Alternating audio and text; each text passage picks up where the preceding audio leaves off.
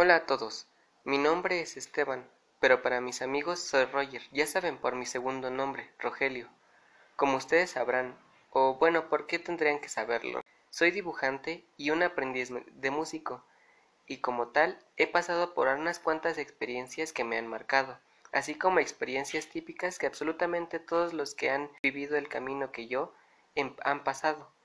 Por ejemplo, en cuanto al dibujo, cuando uno empieza, empieza como el típico emo o el típico otaku que nunca se quita de su monitor, solo, solo ve anime y, no se comunica con nadie.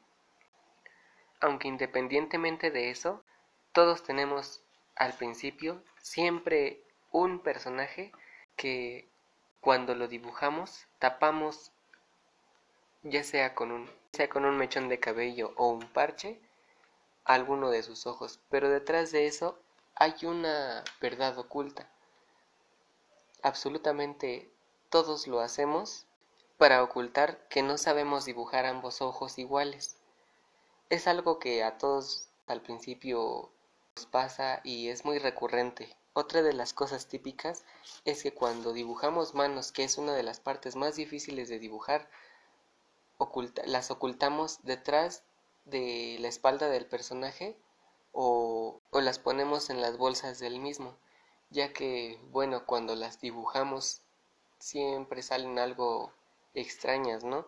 Y hasta la fecha ya con unos cuantos años de experiencia y con unos, con unos cuantos años de estudio, aún así eso es algo, es un reto a cumplir. Hoy hasta la fecha yo no tengo mucho conocimiento acerca de cómo hacerlo realmente. Cuando lo intento aún me salen algunas deformidades. Cuando apenas aprendí a tocar el violín, bueno, era como una fantasía. Tú lo veías así como algo muy fácil. Tú veías algo así como aprender a tocar, yo qué sé, una flauta o una guitarra, pero la realidad es otra.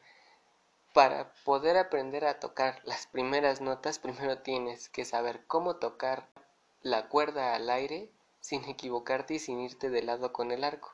No solo eso, tienes que aprender a, tomar el arco y a tomar el violín, que también es todo un reto.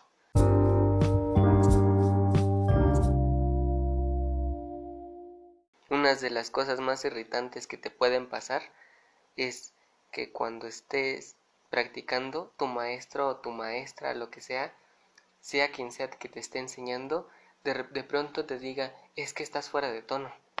Y tú, y tú, por más que intentas demostrarle que estás en la posición correcta, eh, tu profesor dice, no, es que yo siento que estás fuera de tono.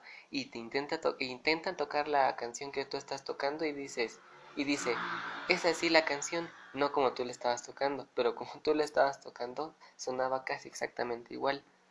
Ya saben, cosas típicas así. A pesar de todo eso, yo quisiera decirles que no se rindan si están intentando ya sea tocar un instrumento, aprendiendo a dibujar. Lo único que importa es que realmente quieras hacerlo y algún día vas a lograrlo.